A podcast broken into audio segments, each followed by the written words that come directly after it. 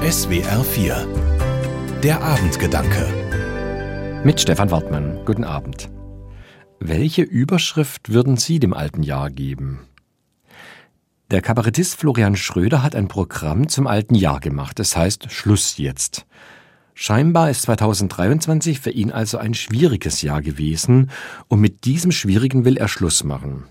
Aber Florian Schröder sagt auch sinngemäß, der Rückblick auf dieses alte Jahr ist trotzdem sehr schön geworden.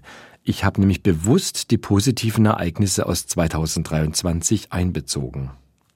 Da habe ich mir gedacht, erwischt. Wenn ich an das alte Jahr denke, fallen mir auch erst einmal die Ereignisse ein, die mir das Leben schwer machen. Zumindest auf den ersten Blick. Ich mache mir große Sorgen, wohin es mit unserer Gesellschaft geht.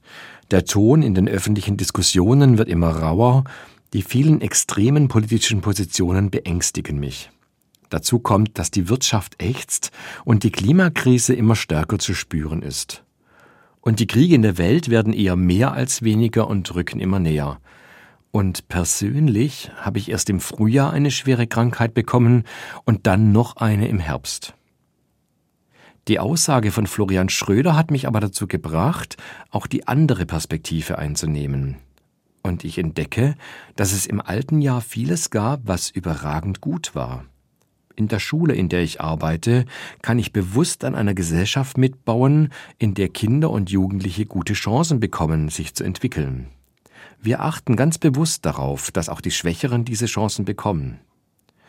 Und privat habe ich erlebt, wie Ärzte mich immer wieder sehr gut und fürsorglich behandelt haben und ich habe nach langen Jahren meine Hochzeit gefeiert, mit der Familie und einem großen Freundeskreis. Ein wunderschönes Fest, von dem ich noch lange zehren werde.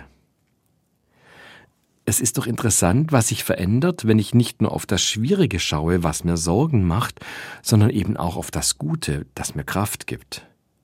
Ich hätte es mir ja denken können, dass sich bei mir mal wieder zuerst das Schlechte in den Vordergrund drängt Dabei habe ich mir schon so oft vorgenommen, dass ich mich auf das Gute konzentrieren will. So ein gründlicher und guter Blick zurück stimmt mich viel zuversichtlicher, auch wenn ich nach vorne schaue auf das neue Jahr. Ich möchte das Gute in Angriff nehmen und das tun, was ich kann.